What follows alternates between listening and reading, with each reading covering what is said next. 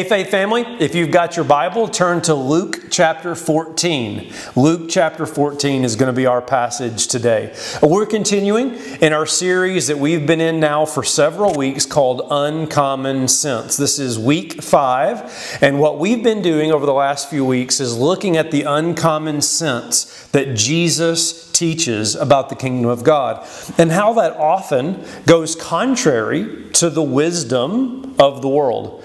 And so we can approach life the way the world tells us to approach life or we can approach life the way Jesus teaches us to.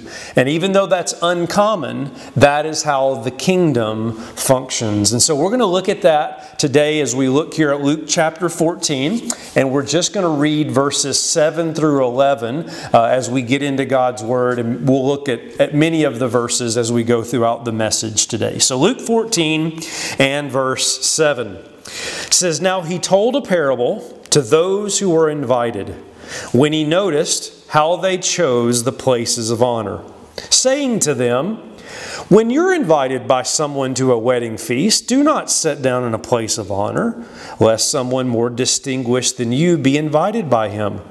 And he who invited you both will come and say to you, Give your place to this person. And then you'll begin with shame to take the lowest place. But when you're invited, go and sit in the lowest place so that when your host comes, he may say to you, Friend, move up higher. Then you'll be honored in the presence of all who sit at the table with you. For everyone who exalts himself will be humbled, and who humbled himself will be exalted. Let's pray together. Father, thank you for the passage that we get to study today and how it clearly teaches us uh, the difference between the world and the kingdom of God. Help us understand what your kingdom is about. Help us understand the uncommon sense of your kingdom that's found in this passage. And I pray that you would really open our eyes to see it in our own life. It's such a clear passage in the difference between the world and the kingdom. And as followers of Jesus Christ, we want to walk according to the kingdom of God. So help us, Holy Spirit, guide us into truth today, we pray. In Jesus' name, amen. Well, up until 1947, no one had ever flown faster than the speed of sound. Uh, in fact, most people didn't even think it was possible. They assumed that to fly that fast, that the aircraft would ultimately just fall apart. And yet, even though no one really thought it was possible, pilot after pilot kept trying to break through, flying faster and harder in order to break the speed of sound. Yet every time they got close to breaking the barrier, the, the plane, the aircraft would begin to convulse and the, the, the, all the system would begin to malfunction, and ultimately it would crash to the death of the pilot. Now, part of the problem and part of the reason for this was because as they approached the sound barrier, a lot of the controls would stop working properly. For example, uh, pulling back on the stick, which was supposed to make the, the aircraft go up, actually made the plane go down. And so they begin to ask the question what if we did things in a different way? What if we did things in opposite of the way we were trained to do it? And that's exactly what they did. And on October the 14th, 1947, Chuck Yeager became the first person to fly past the sound barrier. And he did so by going against the way he was trained. You see, Faith Family, when the aircraft begin to convulse and begin to shake, rather than pulling back on the stick to go up, he pushed forward on the stick. And sure enough, the nose came up, the controls worked perfectly, and Yeager broke the speed of sound.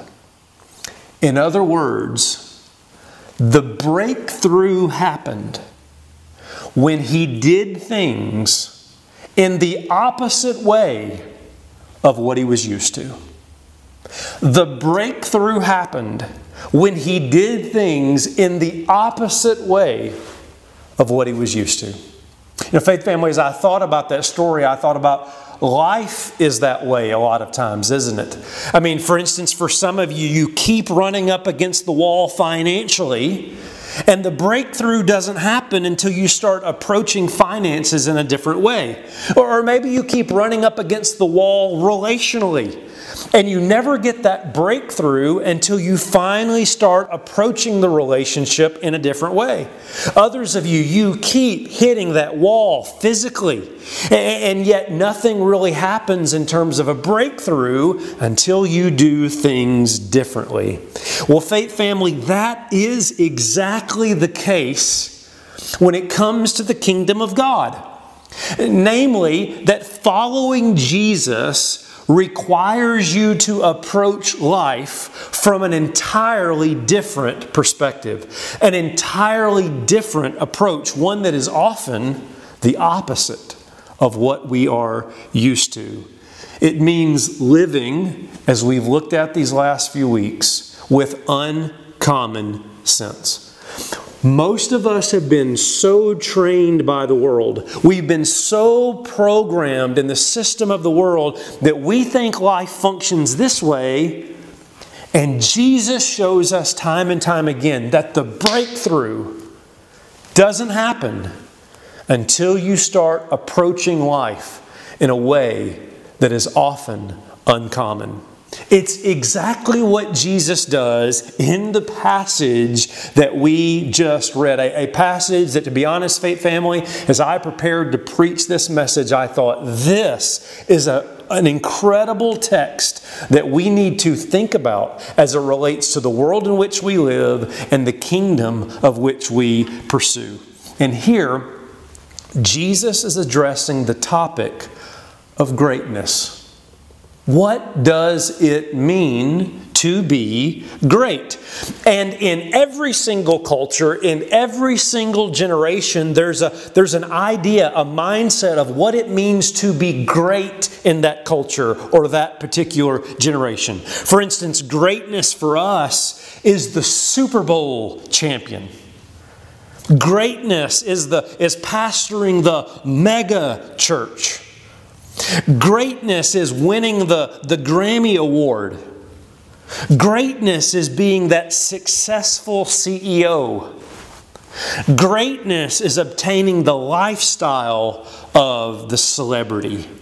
In other words, faith family, greatness in our culture, greatness in our world, its status right here. Greatness is having the right seat at the right table. That is how we have been programmed to think about what it means to be great. And if that's what you think greatness is, if that's where I think greatness is found, then you and I need some uncommon sense. Verse 1 One Sabbath, when he went to dine at the house of a ruler of the Pharisees, they were watching him carefully. And behold, there was a man before him who had dropsy. Now, let me set the context here what's happening before this parable is told by Jesus. Jesus has been invited over to the home of one of the rulers of the Pharisees. Now, talk about an honor the, the Pharisees were great in the eyes of the Jewish people. They were great in the eyes of their culture. They, they sit in the, the biggest seats and they were honored and respected. And so to get this kind of invitation is quite special. Not anyone would be invited over to the ruler of the Pharisees' house. Uh, this is like being invited to eat with the senators, or to be invited to eat with the board of directors, or to be invited to, to eat with the city council. Not anyone receives this honor. And while this is taking place, in comes a sick man. The text says that he has dropsy, a, a, a, swelling of the body. Now, you need to keep in mind, Faith Family, that this is a setup. And we know it's a setup because the text tells us that they were watching Jesus carefully. In other words, all eyes are on Jesus as this man slips in because here's what we know about the, the Pharisees there is no chance this guy is getting invited to this party. Oh, no, no, no, no, no. No chance he gets even through the front door. So the fact that he gets in is a setup. They're going to see how Jesus responds. And this is the trick they're trying to play on Jesus it's the Sabbath. And according to the Pharisaical law, you're not allowed to heal anyone on the Sabbath. It goes against their religious traditions. And so they think they've got Jesus in a trap. Watch, faith family. If Jesus heals the guy, he breaks the rules. Got him. If he doesn't heal the guy, well, what was all that compassion talk? What was all that love your neighbor talk, Jesus? Here you won't even help a guy who is sick. We've trapped Jesus. If he heals, we got him. If he doesn't heal, we got him. And watch how Jesus turns the situation back on them. Verse 3. And Jesus responded to the lawyers and the Pharisees, saying, Is it lawful to heal on the Sabbath or not? Oh, snap. Jesus just reversed the trap on the Pharisees. In other words, Jesus asked the question Is it lawful to heal someone on the Sabbath or not? You see, faith family, healing somebody on the Sabbath was not against the Mosaic law. The Mosaic Law, in the Ten Commandments, for instance, only addressed resting on the Sabbath. It doesn't say anything about the, the fact that you can't heal somebody. And so, healing on the Sabbath was something the Pharisees made up. Because the commandment wasn't specific enough to rest on the Sabbath, the Pharisees started making up all these other rules of what it meant to work on the Sabbath. So now, I love this. Jesus has the Pharisees in a tough spot because here's what happens. If they say it is unlawful, well, they prove that they don't even know the Mosaic law. And if they say no, it is not unlawful, they expose their own hypocrisy. Check, mate.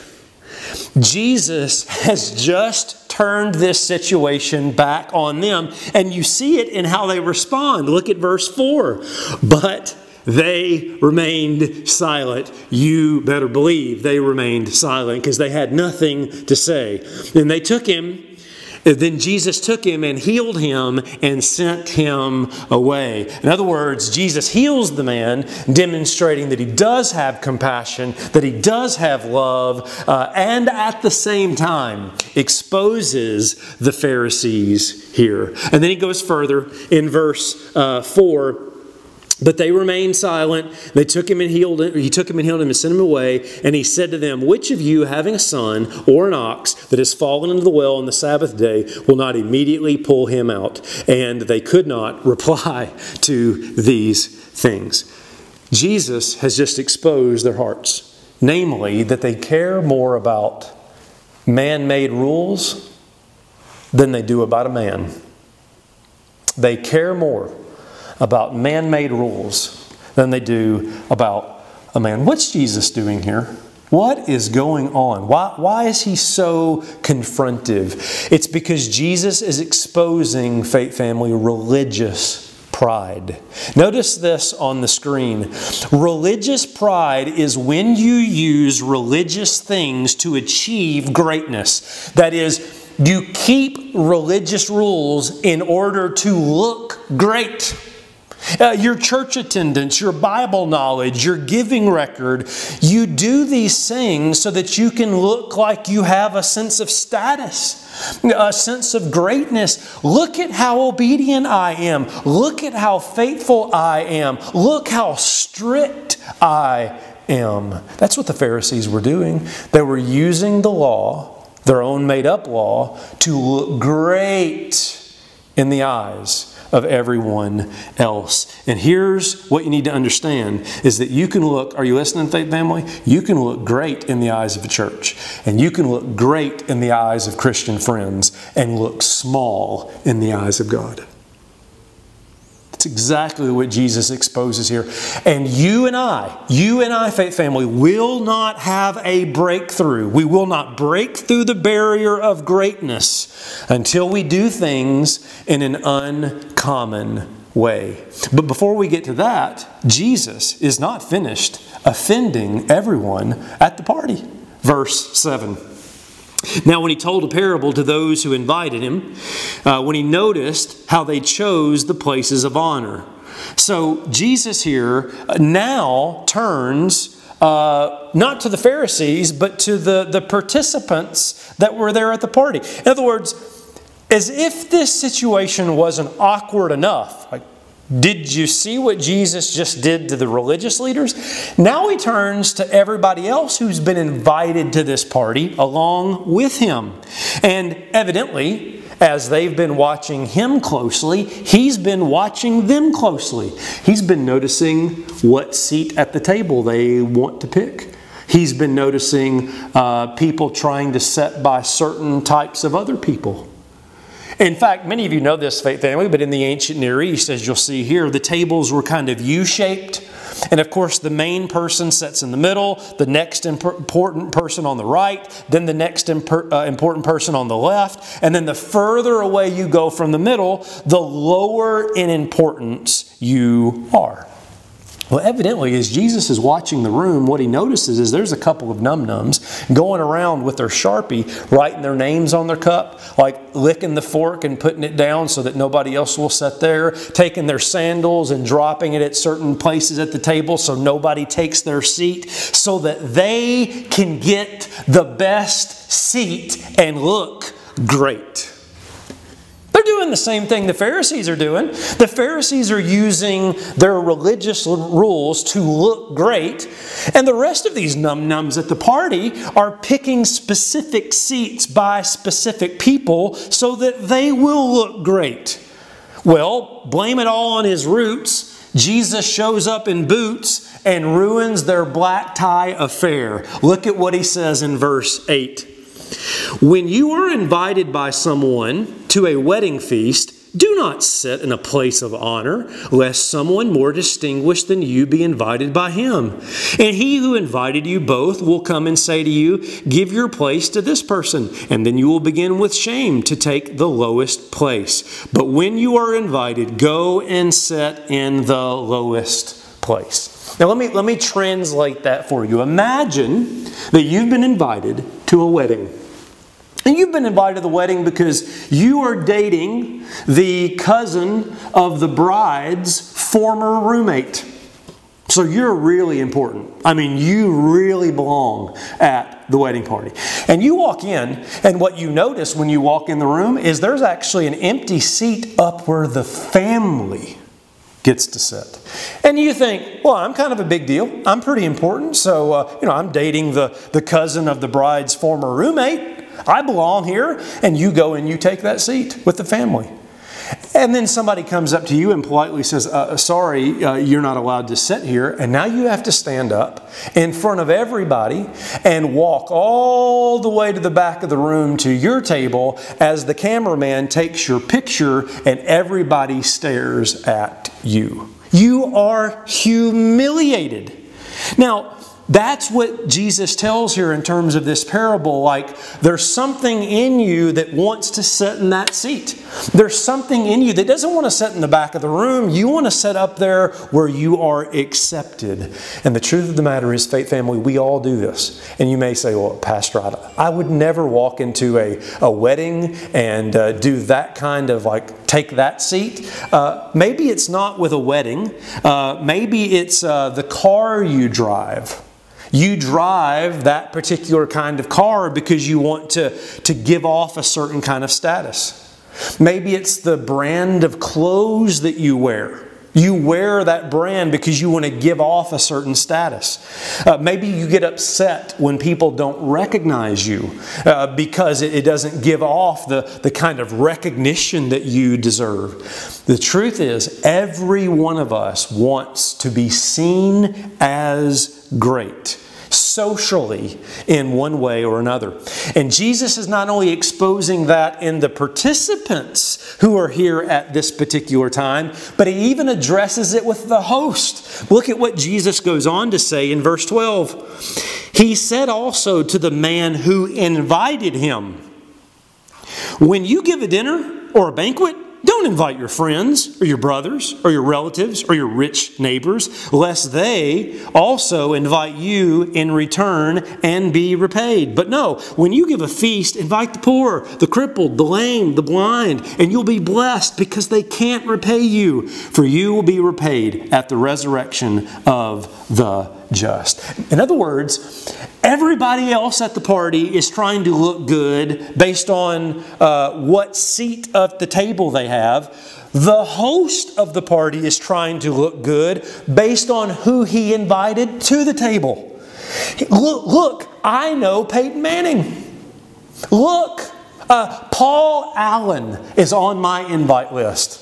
Look, look at all the people that I know. Look who I've invited to my home. The host is doing the exact same thing as everybody else is trying to do. It reminds me of that famous clip from Brian Regan. Why do people need to top other people? I've never understood it, and I see it all the time. Obviously, people get something out of it. At best, people wait for your lips to stop. Yeah, as soon as. Okay, yeah, you, me! You, me! You see the difference? You see, you see that? Now I do. What is it about the human condition? People get something out of that. That's why I have a social fantasy. I wish I was one of the 12 astronauts who have been on our moon. They must love knowing they can beat anybody's story whenever they want. They can sit back quietly at a dinner party while some other person, some me monster's doing his thing and let him go. Let him run with the line while you be quiet. Oh, really?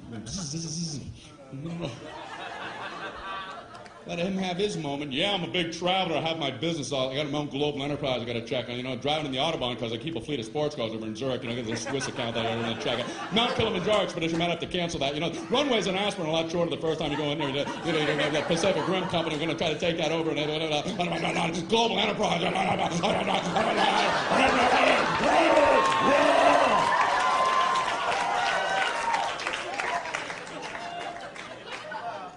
I walked on the moon.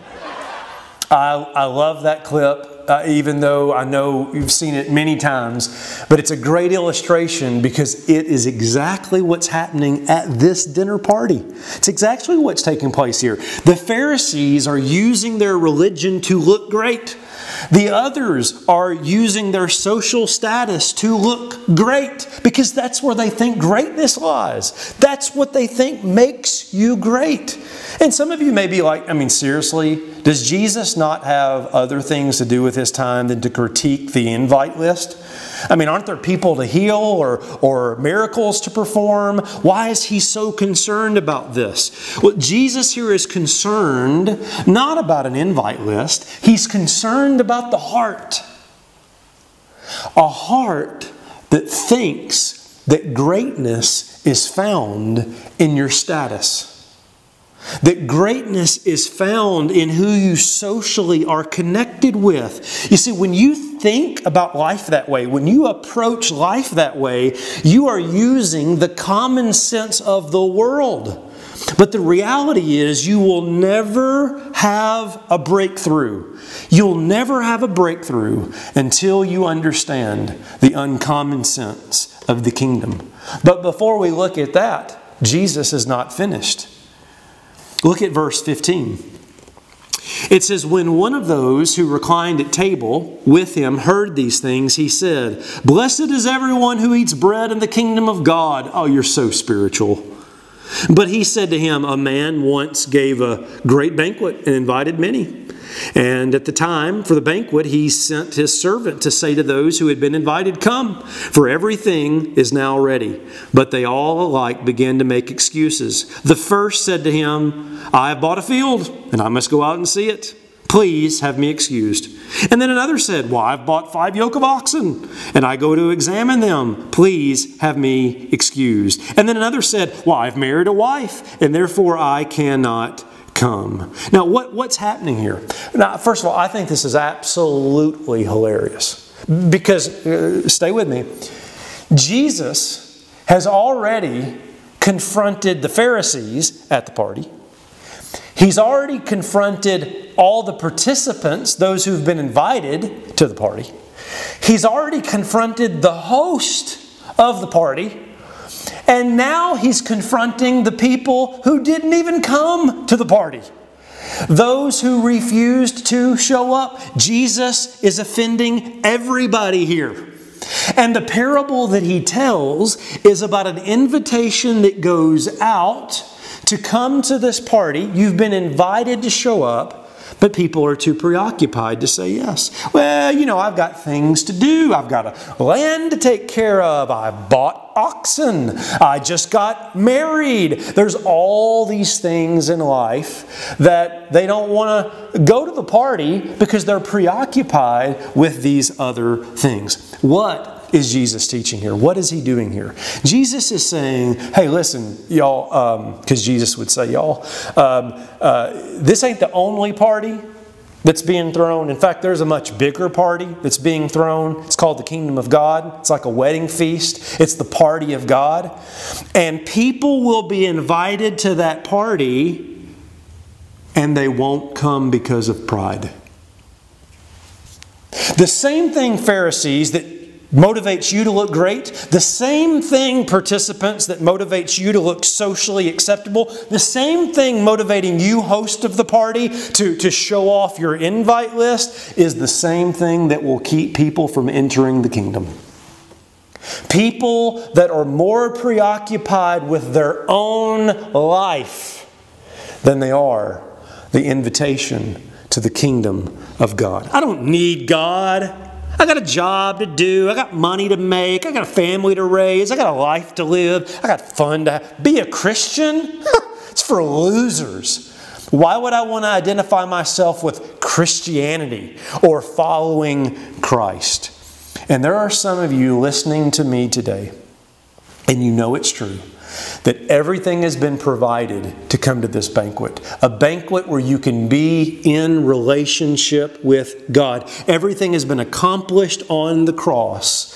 And it is your spiritual pride. I don't need God that is keeping you from entering in.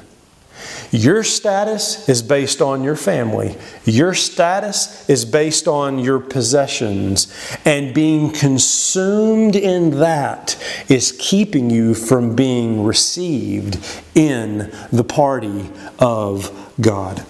Faith family, most people who miss the grace of God are not atheists. They are well intended people, too prideful to admit that they need the grace of God. Pride, pride, pride, pride, pride.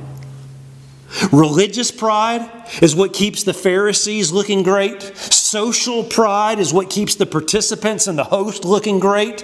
Uh, spiritual pride is what keeps those that didn't even come to the party looking great. And not a single one of them could break through the barrier of greatness because they viewed greatness in the way of the world. And they did not understand where greatness is truly found. Here's the uncommon sense of the kingdom. Look at verse 11. For everyone who exalts himself will be humbled, and he who humbles himself will be exalted. Look at verse 13.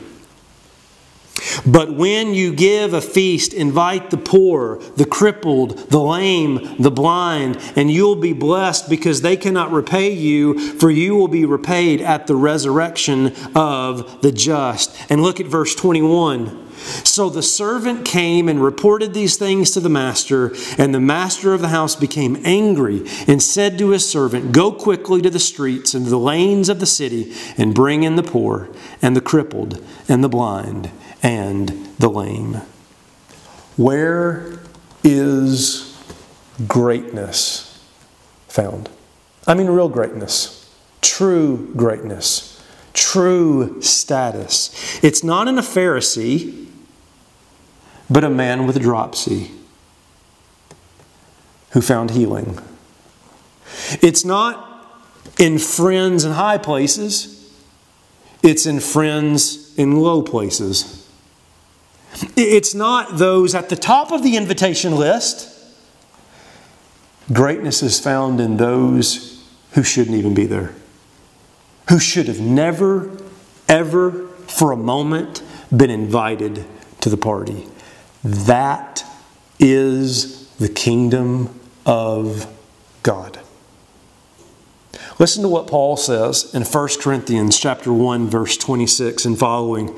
For consider your calling, brothers, not many of you are wise according to worldly standards, not many of you are powerful, not many of noble birth, but God chose what is foolish in the world to shame the wise. God chose what is weak in the world to shame the strong. God chose what is low and despised in the world, even the things that are not to bring to nothing things that are, so that no human being might boast in the presence of God. Faith family, let's be clear. God is not looking for self righteous Pharisees who find greatness in their religious status. God is not looking for self sufficient individuals who find greatness in their social status. God is looking for servants who have found their status in Christ and making much of Him. After all, when God chose the nation from which the Messiah would come, He didn't choose the mighty Assyrians. He didn't choose the powerful Babylonians. He didn't choose the wealthy Egyptians. He chose a nation that would be slaves to all of them. But he would lead them out, and he would be their God, and he would give them an inheritance so that they would never be able to boast about how great they are, but only how great God is. And when that Messiah came through that lowly nation, he didn't come with guns ablazing. He didn't come with a parade. He came in a manger from Nazareth with a father who was a carpenter, a cousin who was a bug eating maniac living in a van down by the river. And Jesus' message appeals to who? Not the Pharisee, but the prostitute. And, and there's comfort to the sinner and rejection for the Sadducee. His disciples are an island of misfit toys who are willing to cast down their nets in order to take up a cross. Do you want to know where greatness is? I'm asking you, faith family, do you want to know where true greatness is found? It's not found the way the world says greatness is found, it's found in a group of lowly, insignificant people in the eyes of the world. But because of the power of the gospel, they will one day rule the world. That is greatness. The reality is, faith family, there are church janitors that will one day rule over CEOs. There are truck drivers and stay at home moms doing everything they can to make ends meet, who will one day be higher than people with Super Bowl rings. When the kingdom comes, the college student who has faith will be proven wiser than the professor with a PhD. For in the kingdom, the foolish will shame the wise. Notice it on the screen. True greatness is found in the status of the Savior.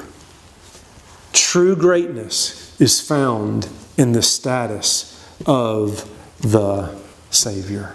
What a powerful text. What a clear distinction between the common sense of the world. Greatness? Yeah, that's, uh, that's showing everybody how great you are. Look at who I know. Look at who I am. Look at what I have. I'm great. That may get you places in the world, but it won't get you in the kingdom. Jesus says the uncommon sense of the kingdom, the uncommon sense of true greatness, is taking the last seat.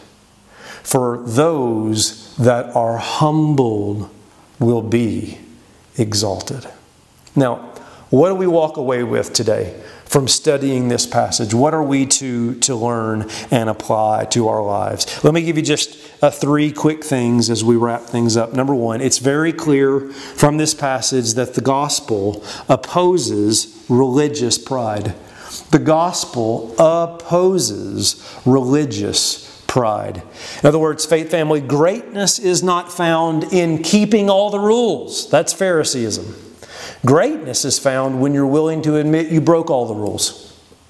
That's humility. That's greatness. Do, do, you really get that? It's not, look at all the rules I've kept. That's not great. It's, look at how needy I am. That's greatness.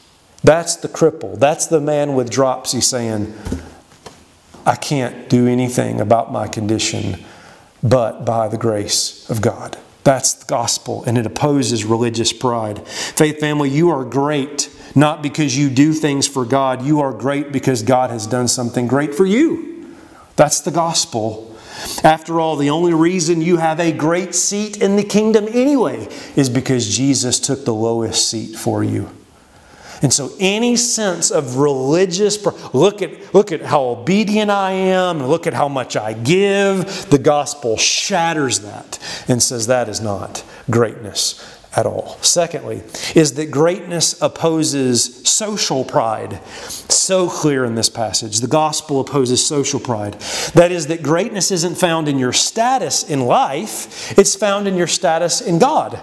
That's where true greatness really is found. Now, let me give you just three quick implications under this point. They won't be on the screen, but, but let me just give them to you quickly. Number one, this is about the freedom the gospel gives us. That when we really understand the uncommon sense of this passage and we become free to say, I don't need status in religion or status in my relationships with other people or anything like that, I'm really free, gospel free. It means that number one, you don't need a seat at anyone's table. You don't need a seat at anyone's table. If you already have a seat at God's table, why are you jockeying for seats at earthly tables? Well, I got to belong to that group. I got to be accepted by that guy. Well, what are you doing? Why are you playing musical chairs when you've already been accepted in the kingdom of God? You don't need a seat at anyone's table because at the end of the day, while you may not be liked by everyone, you are loved by God. You may not be liked, you won't be liked by everyone, but you are loved by God. So you don't need a seat at anyone's table. Secondly, you're willing to take the lower seat at the table. You're willing to take the lower seat at the table. That is, rather than pursuing status, here's an idea pursue service. Rather than pursuing status, I'm going to go out today and make everybody know I'm great. Well, that's the common sense of the world. How about instead of that, though, you, you take the lower seat of the table? I'm going to go out today and look for opportunities to serve. That's the kingdom.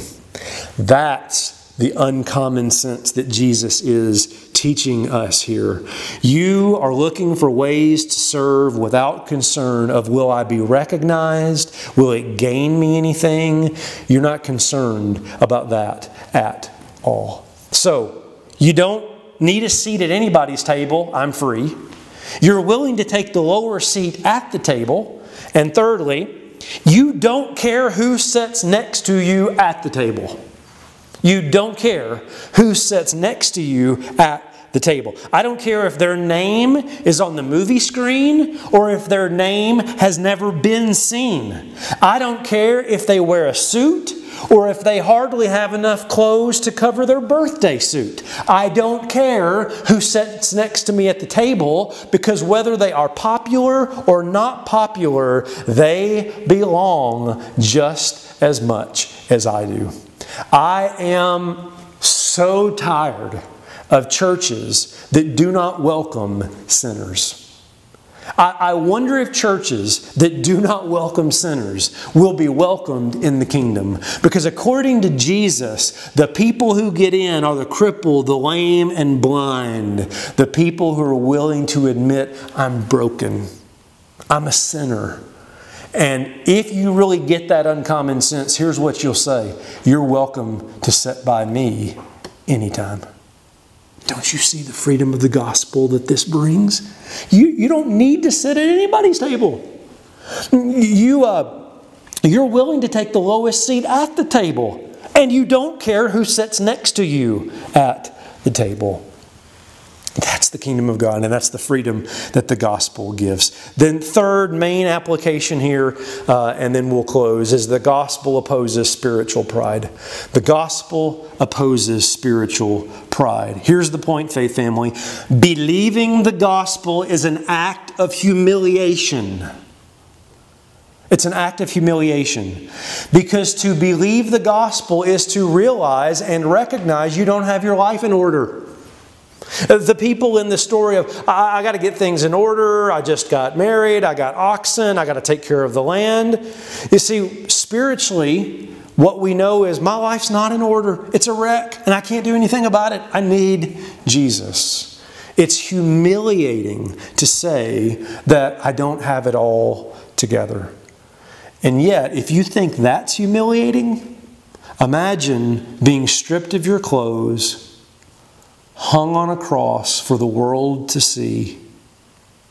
You see, Jesus knows more than anyone how greatness starts at the point of humiliation. And there are some of you listening to me today, and you're not a Christian. And the reason that you're not a Christian is because you have not been willing to humble yourself and repent to acknowledge you don't have it all together and to repent of your sin and go through the humiliating process of putting your faith and hope in someone else and not in yourself. If you're listening today and that's you, would you repent and would you turn by faith to Jesus Christ? Would you come in to the party of God? Spiritual pride that is unwilling to identify with a crucified man will find yourself outside the party. Faith family, we live in a world where greatness is encouraged all around us, everywhere we look. Be great. Don't settle for average. Don't be mediocre. Be great. To the million dollar athletes, to the Olympic champions, and yet this world does not have a clue where true greatness is found. And God's word could not be clearer that greatness in the eyes of the world may mean insignificance in the eyes of God. So, if you really want to break through the barrier of greatness, you're going to have to start approaching life in an uncommon way. You're going to have to use the controls in a way you were not trained by the world. And it goes like this the last will be first, and the first will be last. Let's pray together.